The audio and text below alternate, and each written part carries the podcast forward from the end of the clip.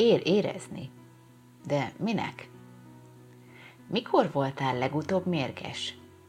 Öt perce, amikor elolvastad a napi híreket?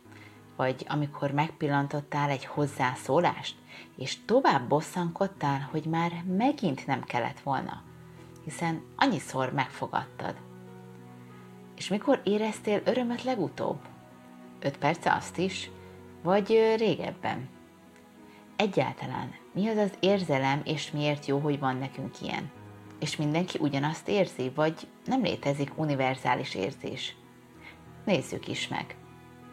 Első. A kígyó, a kötél, a majom és az uborka. Imádjuk a definíciókat, hiszen segítenek eligazodni a világban. Nem véletlen, hogy az érzelem definícióját is keressük, de inkább csak körbeírni tudjuk. Például, hogy az érzelem egy automatikus válasz, és nem kell rajta gondolkodnunk, hogy érezzünk. Emellett befolyásolja, hogy mi váltja ki. Például egy bozontos kis puli valakiből a szeretetet, kíváncsiságot, vidámságot váltja ki, még másból a nyugtalanságot, a rémületet vagy az aklatottságot. De az is lehet, hogy egy kutya látványa számunkra közömbös. Vagyis az érzelem intenzitása is egy fontos dimenzió. Nem beszélve arról, hogy egy érzelem milyen fizikai reakciót vált ki a testünkben. Lehet, hogy az egyik randin kis pillangókat érzel a gyomrodban, és megszűnik körülötted a világ. Míg egy következőn pedig izzad a tenyered, hevesen ver a szíved, kiszárad a torkod, és a kaszablankai menta látté helyett inkább egy jó erős nyugtatót kérnél a pincértől. Összefoglalva talán azt mondhatnánk, hogy az érzelem egy rövid, konkrét, szubjektív reakció, ami általában másodpercekig vagy percekig tart. Ahogy az érzelmek arckifejezése is általában 1 és 5 másodpercig. Ezzel ellentétben a hangulat órákig vagy napokig is eltarthat. Például, amikor egy reggel már rosszul ébredünk, és olyan nyomorultul érezzük magunkat egész álló nap.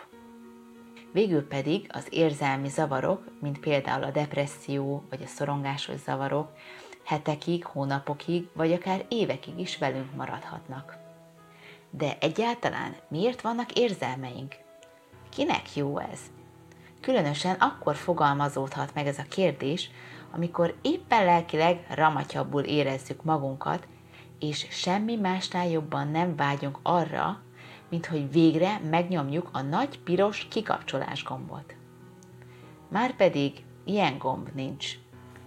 Az érzéseknek az egyik fő funkciója, hogy segítsenek értelmezni a körülöttünk lévő világot. Vagyis az érzelmek határozzák meg, hogy mire figyelünk oda, minek mekkora jelentőséget tulajdonítunk. Például érthetően nagyobb hangsúlyt fektetünk egy földön tekergő kígyóra, mint egy mellette heverő, összetekert kötélre. A másik célja, hogy cselekvése ösztönözzön minket. Például azzal, hogy megváltoztatja a test fiziológiáját, mondjuk megemeli a vérnyomást. Vagyis ahelyett, hogy azon elmélkednénk, hogy ez a fekete mamba, ami éppen támadni készül minket, vajon a pikkelyes hüllők vagy a felemás gyíkok rendjébe tartozik-e, és a nász után a nőstény hány lágyhéjű tojást rak le, inkább fogjuk a sátorfánkat, és elmenekülünk. Illetve akár ide tartozik az is, hogy mit tartunk helyesnek vagy helytelennek, igazságosnak vagy igazságtalannak. Ami itt különösen izgalmas, hogy például nem csak mi emberek érzünk dühöt, amit így vagy úgy, de kifejezésre juttatunk, hanem a főemlősök is. Egy kísérletben két majmot külön ketrecbe zártak, és mind a kettőjüknek ugyanazt a feladatot kellett elvégezniük, amiért természetesen jutalmat kaptak. Az egyik majom uborkát kapott, ami a korrekt jutalomnak fogható fel, a másik viszont egy édes szőlőszemet, ami sokkal ízletesebb. Ezt persze észrevette az uborkát kapó majom is. Ezt követően megint meg kellett csinálniuk egy feladatot, amiért most már az előzőleg uborkát kapó majom szőlőszemet várt volna, hiszen a másik majom is azt kapta, vagyis az lenne az igazságos. Viszont hoppon maradt, ugyanis megint uborkát kapott. Hogy még izgalmasabb legyen, nézd meg a kísérletet. A videó angolul van, és az első másfél percben a kutató összefoglalja röviden az előzményeket, ahogyan ezt én is tettem.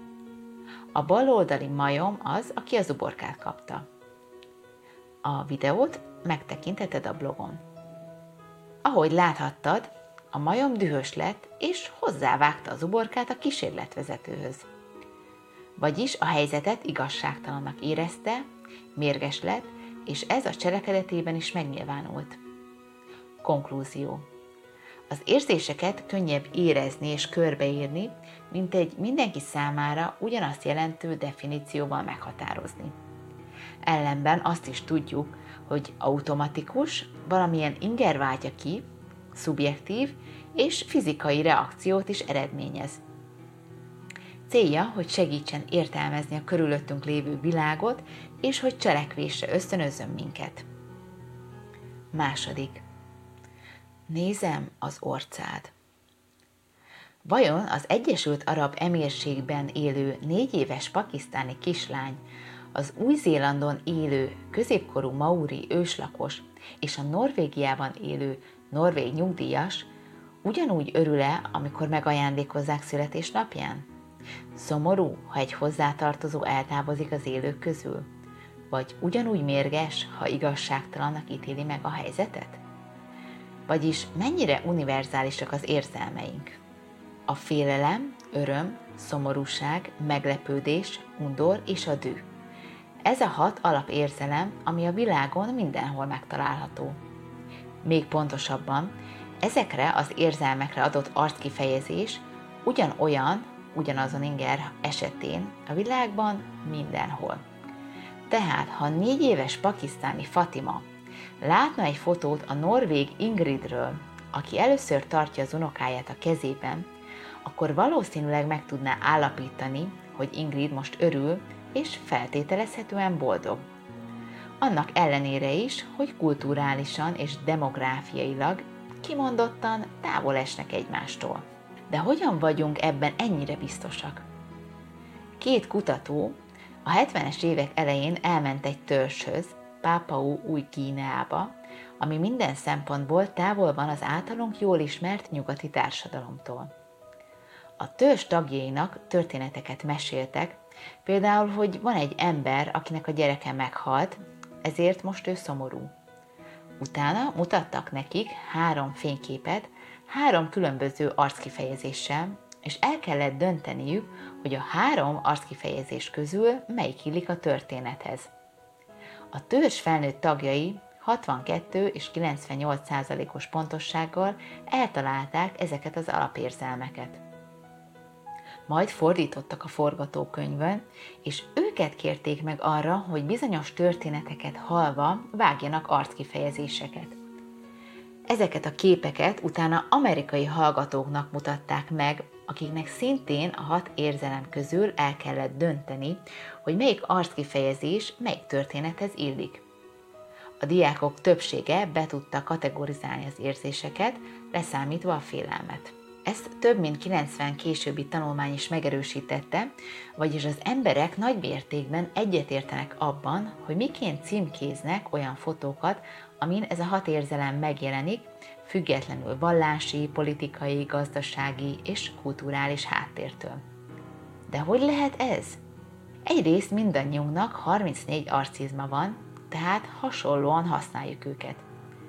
Ám bár lehet, hogy ez az érv még nem győzött meg. Szerencsére van egy másik magyarázat is a tarsolyomban. Képzeld el, hogy nyert a kedvenc csapatod az általad kedves sportban vagy bármilyen eseményen. Mit csinálsz örömödben? Valószínűleg felemeled mind a két kezedet, és azzal éjjenzel. Ez a reakció vajon velünk született, vagy tanult? Ezt úgy lehet jól tesztelni, hogy vakon született embereket vizsgálnak meg, ahogy ezt a kutatók meg is tették. A kutatók ellátogattak paralimpiai játékokra, és vak sportolók érzelem kifejezéseit figyelték meg. Még pontosabban, mit tesznek akkor a judó versenyzők, ha nyernek, és mit, ha veszítenek. A nyertes versenyzők például ugyanúgy az égbe nyújtották a kezüket, és vereség esetén hasonlóan beesett vállakkal csüggettek, ahogy mi is tennénk. Vagyis mondhatnánk, hogy az adott szituációra mindannyian hasonlóan reagálunk, legalábbis ami a hat alapérzelmet illeti.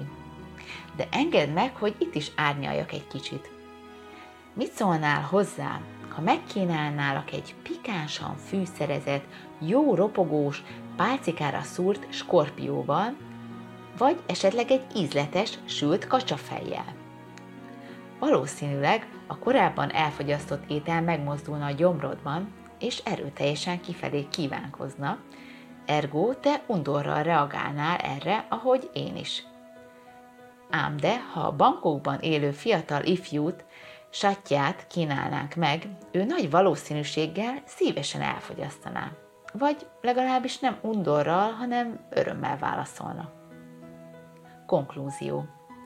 A hat alapérzelem, a félelem, öröm, szomorúság, meglepődés, undor és a dű, amit nagy valószínűséggel mindenhol felismernénk a világban, függetlenül attól, hogy csak a szomszédos faluig, netán kelet-szibériáig utaznánk. Emellett fontos kiemelni, hogy nem minden inger univerzális, vagyis lehet, hogy bizonyos kultúrák nemzeti étele például egy másik kultúrában nem a gusztusos jelzőt kapná. De ez legyen a legnagyobb baj.